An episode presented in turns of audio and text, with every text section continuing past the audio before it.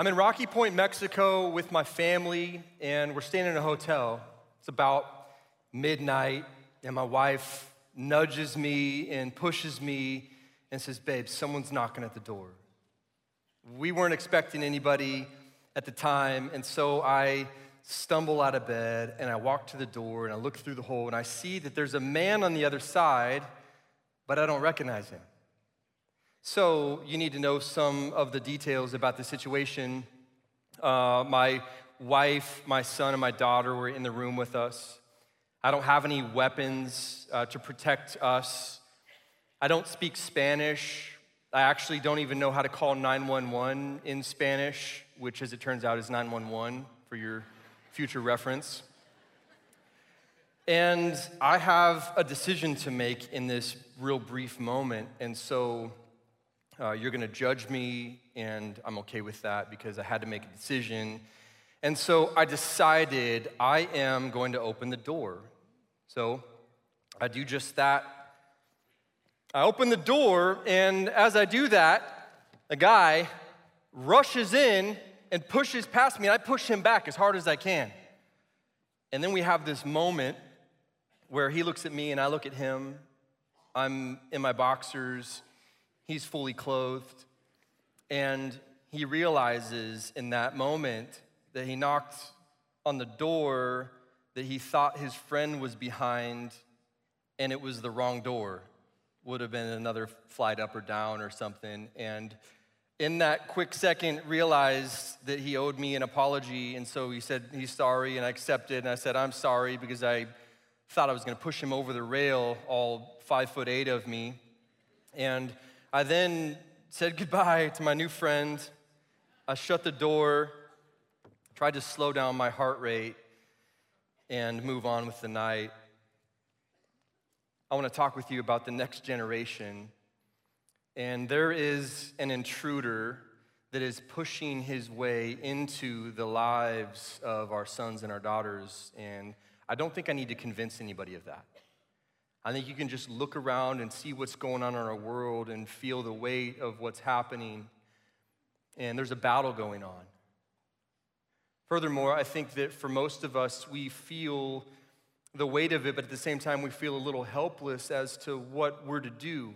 Like, how do we engage in this problem? What do we do? And I want to talk with you this weekend about this next generation because I believe that, that many of us, we have desire for change and we want more for our kids, we want more for our future, for the generations. We just don't know what to do. And I want to talk to you this weekend about how we can come alongside of the next generation as they fight for their faith. There's a letter written to a, a group of Christians, and uh, these Christians are in a very progressive city. It's a large city and it's dark and it's godless.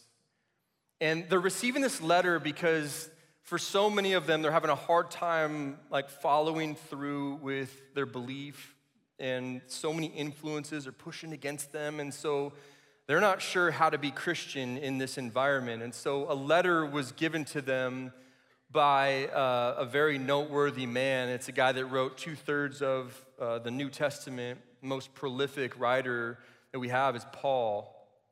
Paul's in prison at the time. He's in prison because of Jesus and because of his faith. And so he's writing this letter, this punchy, like powerful letter to this group of believers, kind of giving them some encouragement and some inspiration as to how they're going to live their lives. And so this is not a normal letter. This has urgency behind it. This has like importance and significance behind it. You would, if you could, if you could be in the moment, I think we'd hear passion behind these words.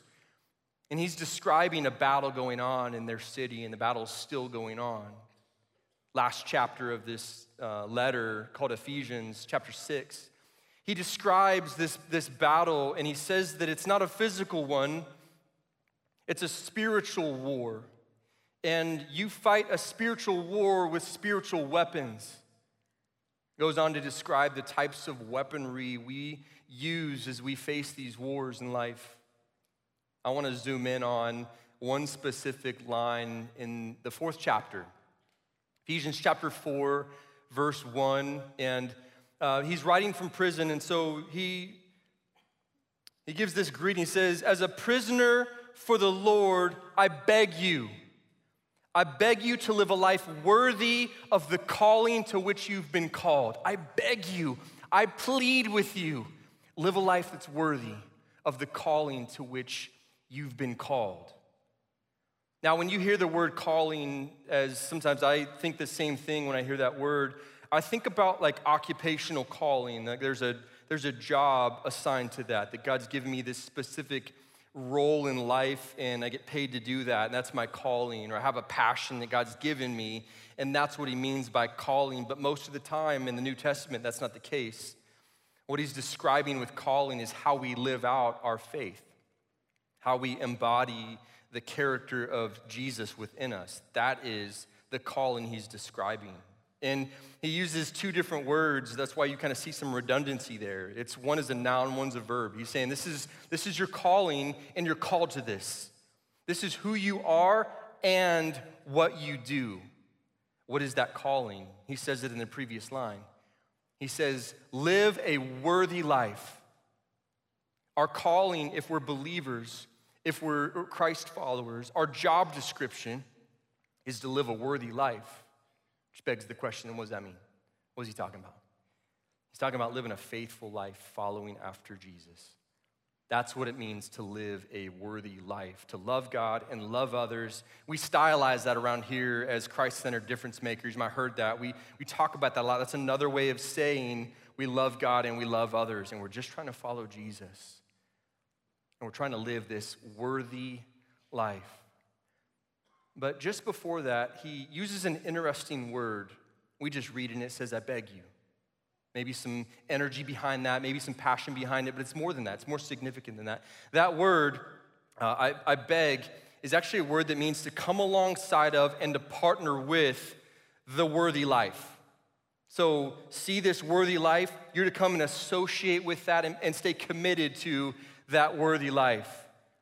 And what's interesting is that word is in the same family as the word we get for Holy Spirit. So he's using Holy Spirit language here. What does the Holy Spirit do? The Holy Spirit comes alongside of us, supports us, uh, guides us, comforts us. So he, he means more than just, hey, this would be a good idea to do this. He's imploring us to live a worthy life. And he's saying, I want you to come alongside of this. And I want you to know that you are a part of a church that is striving to come alongside of uh, the next generation, our sons and our daughters, to come alongside of parents as we raise our kids in really cool and unique ways.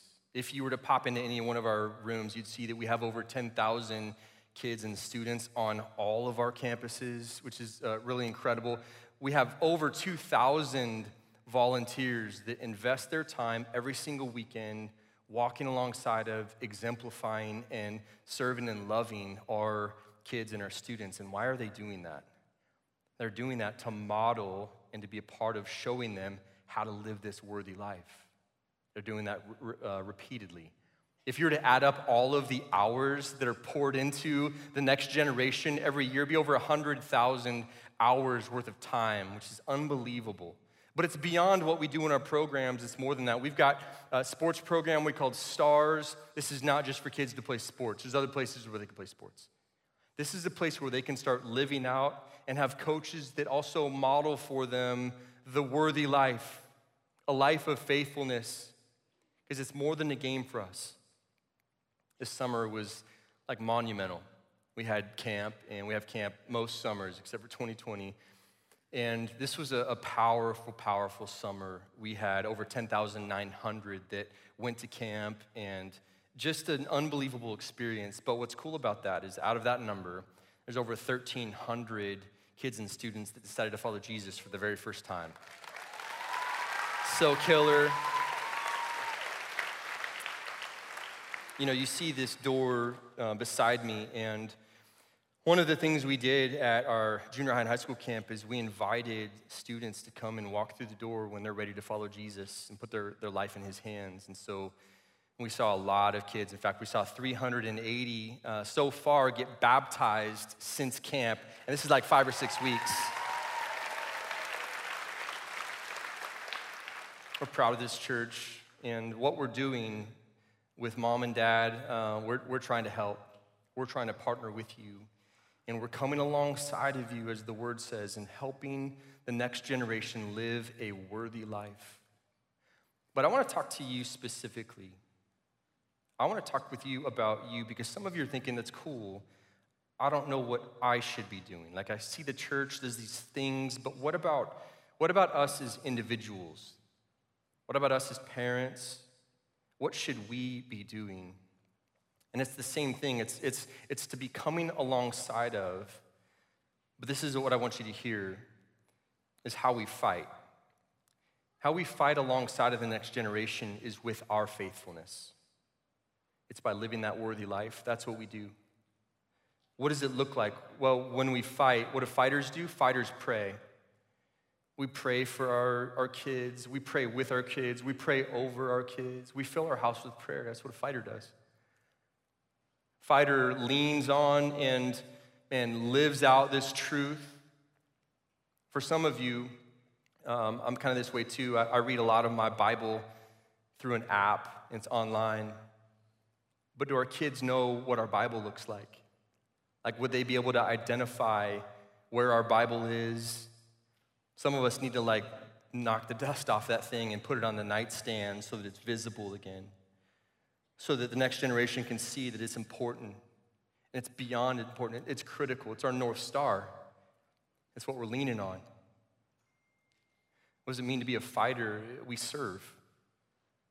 We serve in this church, we serve in our communities because we're trying to, to be an example to the next generation and show them what it means. Plus, Besides that, it's about us too.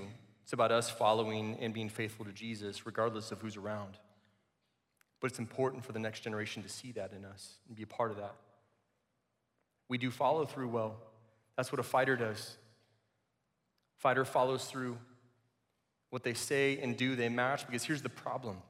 What ends up happening is when they see, when anybody sees discrepancies between like what someone thinks or believes and what they do, it starts to discredit that.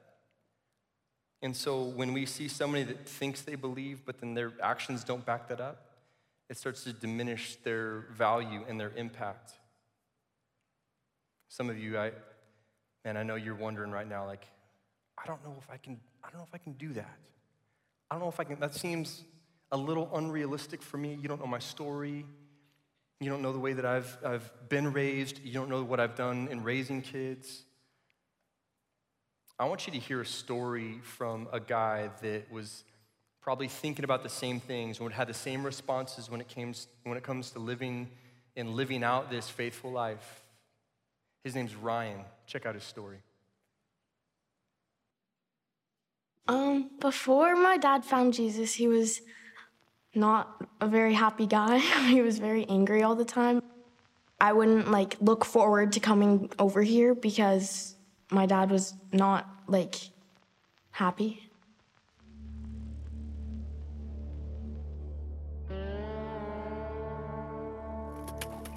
My mom and my grandparents raised me. My parents split up at a young age. My mom suffered from multiple addictions like over our childhood.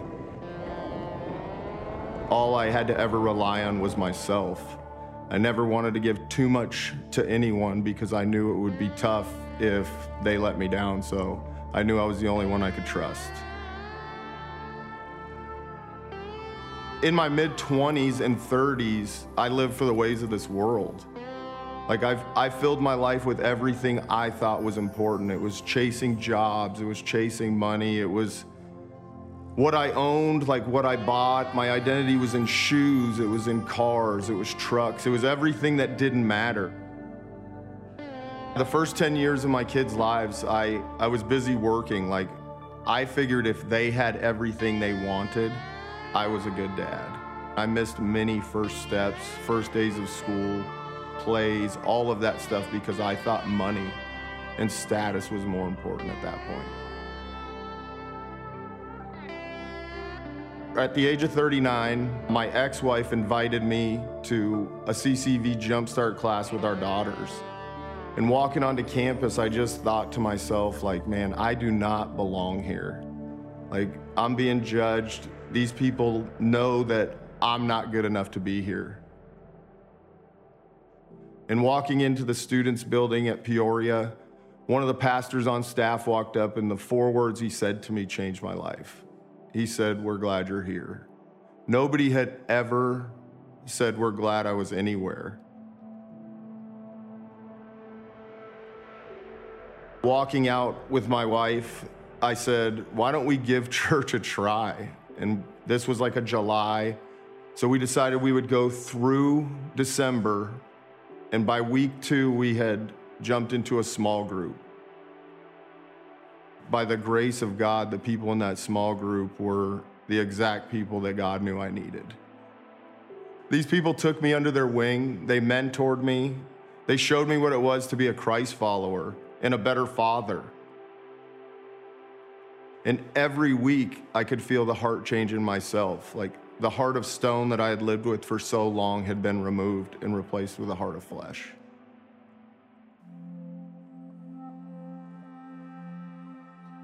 Six months passed, and I had always wanted to be able to pour into high school students, and I got the opportunity to join CCV students in the high school ministry.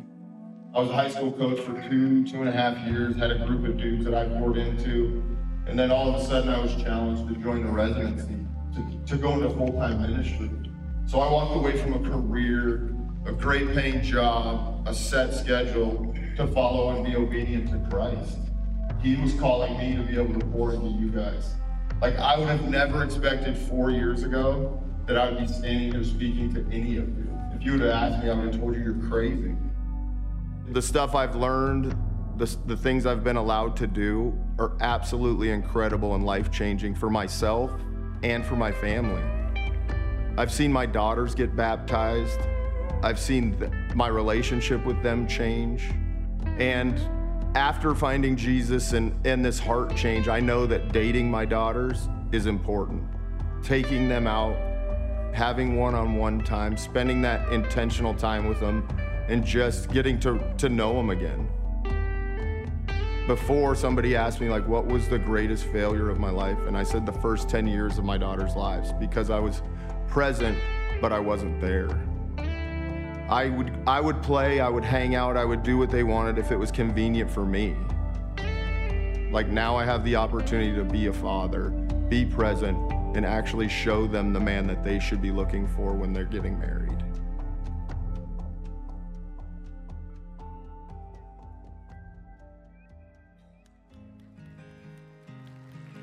I think my dad being so passionate about Jesus and like pouring it into all of us has made everyone just like so much closer as a family and always knowing that Jesus is there for us. From following my dad, my faith has grown. I used to not go to church. I was scared of it and I was nervous. I didn't know what to expect. I didn't think I belonged there. But seeing my dad, knowing about his past and seeing him go constantly and seeing that you can change and that God and Jesus accepts whoever with whatever has happened in your life as long as you ask for forgiveness. It has helped me and shown me that I can also follow him and go to church and become a better person. I mean, it actually fills my cup to know that that I've had a positive impact on their lives, to hear that that I have been a good role model, that I have done things somewhat right. Because you never know as a parent, sometimes you beat yourself up thinking, man, am, am I doing anything right? And to hear those words and to know that that they do now want that relationship and they they crave that relationship and and knowing that they have that relationship now is is awesome. I love every second of it.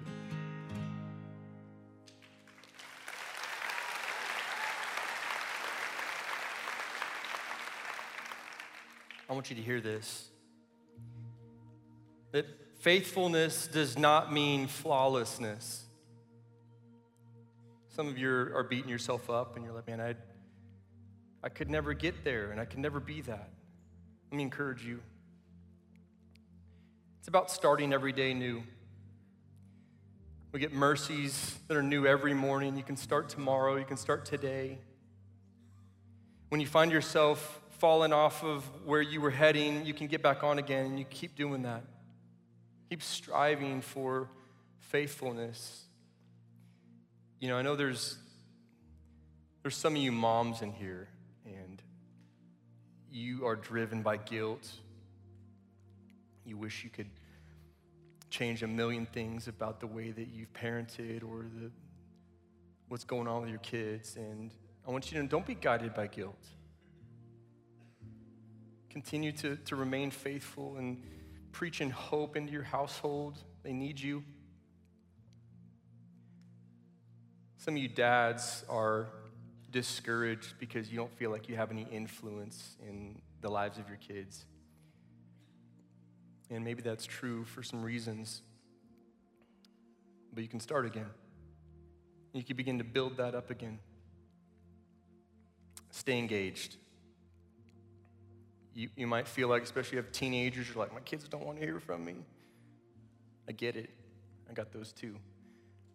Stay engaged. They need to hear from you. They need you and they need your faithfulness. What's at stake? What's at stake is a generation. A generation is at stake. Whether you know this or not, someone is watching the way that you live your life and deciding what they're going to do with Jesus. Your kids, your grandkids, nieces, nephews, cousins, the weird kid down the street.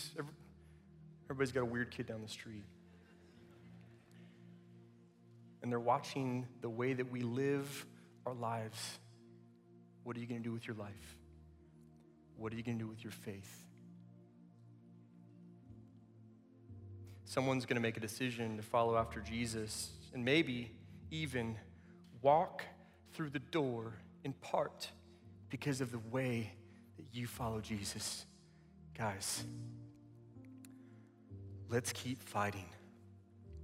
Let's be a church that fights for the next generation with our faithfulness.